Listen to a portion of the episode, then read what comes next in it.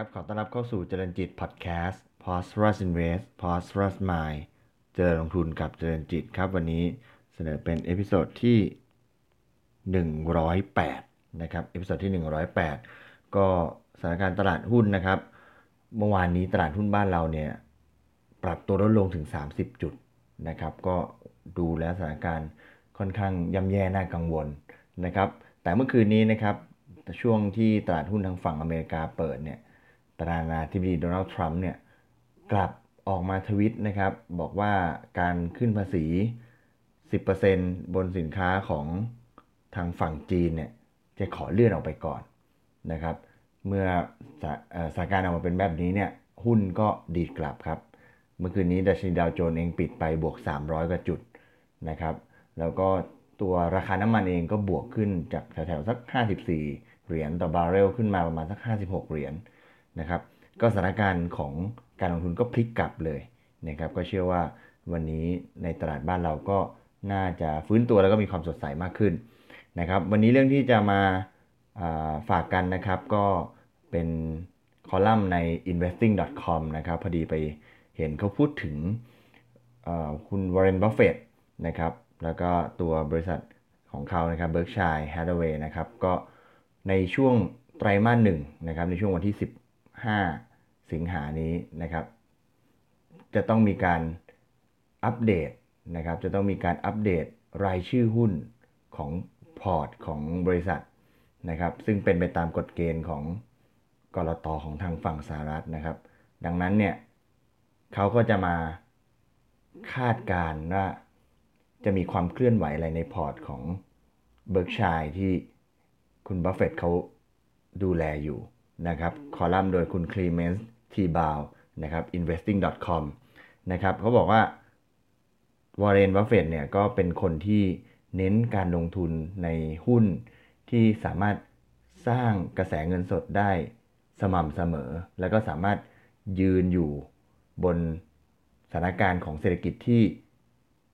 ไม่แน่นอนได้นะครับเป็นหุ้นบริษัทที่ค่อนข้างแข็งแกร่ง แต่ว่าอย่างไรก็ดีเนี่ย อยากจะให้มาลองพิจารณาดูว่ากว่าด้วยเงินกว่า1 2 2 0 0 0 ล้านเหรียญของ Berkshire เนี่ย การที่เขาจะไปลงทุนอะไรเนี่ย มันก็น่าสนใจที่เขาดูว่าจะดูว่าเขาขยับตัวอะไรบ้างนะครับ การที่ Berkshire ขยับตัวไปซื้อหุ้นอะไรเนี่ย มันก็เสมือนเป็นการเป็นเป็นข้อยืนยันว่าเอาละหุ้นตัวนี้ดี เพราะฉะนั้น เหล่านักลงทุนรายย่อยเนี่ยเขาก็จับตามองว่า เอ๊ะตัวเบิร์กชัยขยับไปทางไหนเนี่ย ก็น่าสนใจที่จะไปซื้อหรือขายตามนะครับ ส่วนในส่วนของเราเองเนี่ยแม้ว่าเราไม่ได้ลงทุนในตลาดเดียวกันกับเขา แต่ว่าเชื่อว่าก็จะได้มุมมองในการลงทุนอีกรูปแบบหนึ่งนะครับในส่วนของ w a r f e d เองเนี่ยเดิมที เราอาจจะเห็นนึกถึงในการลงทุนแบบ ค่อนข้างปลอดภัยอย่างที่เรียนไปนะครับ การลงทุนในอเมริกันเอ็กซ์เพรสหรือว่าหุ้นบูชิปอย่างโค้กนะโคคาโคล่านะครับแต่ว่าในช่วงหลังเนี่ยเขามีการขยับไปลงทุนในหุ้นเทคโนโลยี เช่น Apple อ่านี่ Apple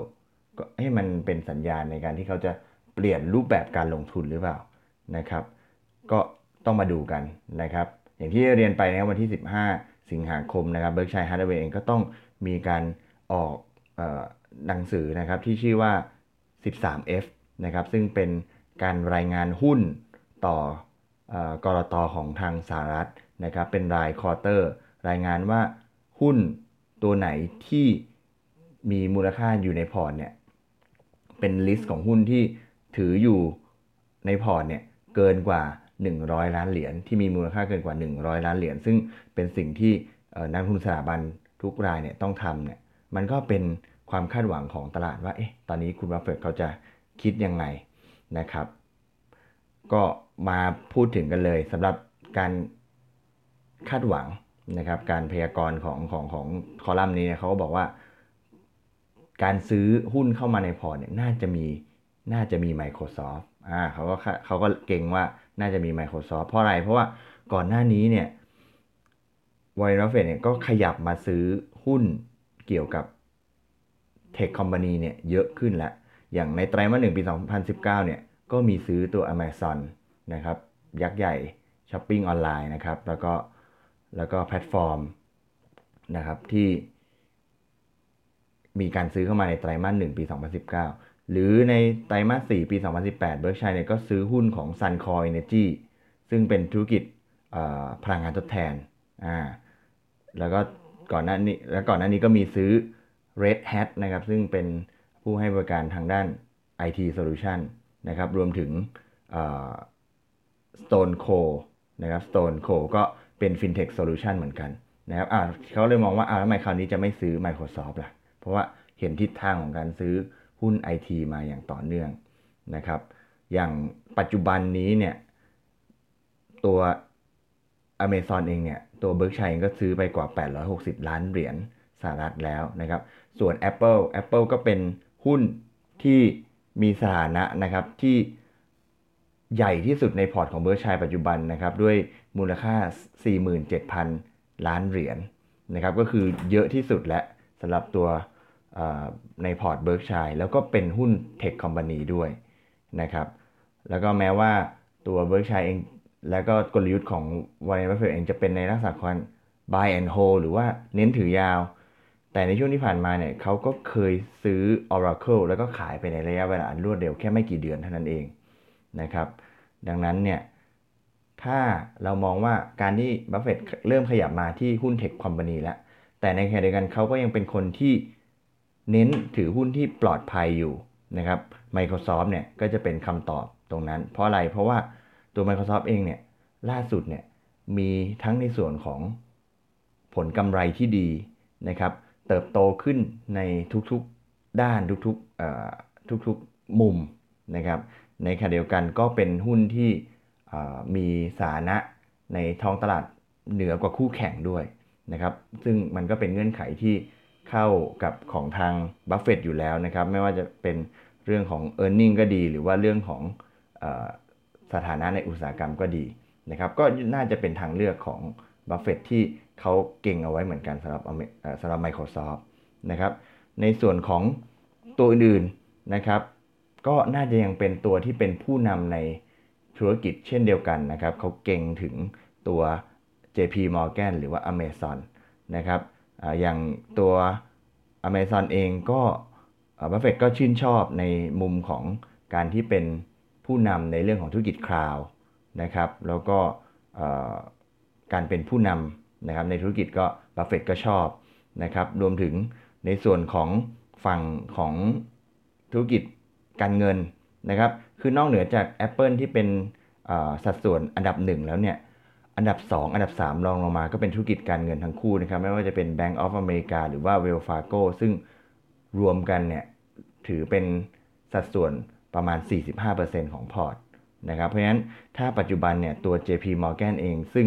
มีค่า PE อยู่แถวแถว11 เท่านะครับ ซึ่งก็ก็ถือว่าไม่ได้ไม่ได้ไม่ได้ไม่ได้แพงมากเนี่ย แล้วก็มีdividend ที่น่าสนใจนะครับระดับ 3%นะครับ ก็ถือว่าเป็นไปได้ว่า Berkshire จะขยับเข้ามาตรงนี้นะครับ นี่นี่คือพูดถึงส่วนของการซื้อ Microsoft Amazon แล้วก็ตัวของ JP Morgan นะครับ แต่ว่าในเรื่องของมุมของการขายบ้าง เขาบอกว่าในส่วนของ Apple เองเนี่ย ซึ่งตอนนี้เนี่ยถือไว้เป็น Berkshire ถือไว้เป็นอันดับหนึ่งของพอร์ตเนี่ย47,000 ล้านเหรียญสหรัฐเนี่ย คิดเป็น 24%ของ port เนี่ยนะฮะเขาบอกว่าเอ๊ะมันมันจะมีโอกาสที่ถูกขายไหม เขาก็บอกว่าแม้ว่าแม้ว่าสถานการณ์ต่างๆเนี่ยมันยังดีอยู่นะครับ แต่ก็มีโอกาสที่ Berkshire จะขาย Apple ออกมาบ้างนะครับไม่ใช่เพราะตัว Apple ไม่ดีแล้ว หรือว่าเขามองว่ามันไม่น่าลงทุนแล้วนะครับแต่ว่าเนื่องจากมันใหญ่เกินไปฐานะในพอร์ตเนี่ยมันใหญ่จนเกินไปก็จะทำให้ถูกขายได้เพื่อเป็นการจัดการความเสี่ยงนะครับนอกเหนือจาก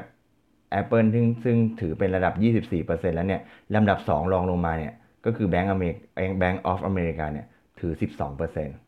นะครับแล้วก็หลังจากนั้นเนี่ยไม่มีหุ้นไหนที่ที่ถือระดับ 10%แล้วนะครับเพราะฉะนั้นเพราะฉะนั้นก็คิดว่า 24%เนี่ยน่าจะใหญ่ไปเพราะฉะนั้นเขาบอกว่าไม่ต้องกังวลว่าถ้าเห็นเบิร์กชัยจะลดขนาดของ Apple ลงไม่ได้เป็นตลาดเนี่ยอาจจะไม่ต้องตกใจนักลงทุนรายย่อยอาจจะไม่ต้องตกใจนะครับ แต่ว่าเป็นเพราะว่ามันเป็นเรื่องของการจัดการเรื่องความเสี่ยงเท่านั้นเองนะครับ สุดท้ายเขาก็ มีอัปเดตเล็กๆ น้อยๆนะครับว่าBerkshire เองเดิมทีถือหุ้นพลังงานชื่อว่า Phillips 66 นะครับ Phillips 66 ก็มีการลด port เพื่อไปลงทุนใน Occidental Petroleum ก็เป็นธุรกิจในมุมของพลังงานของ Berkshire เช่นเดียวกัน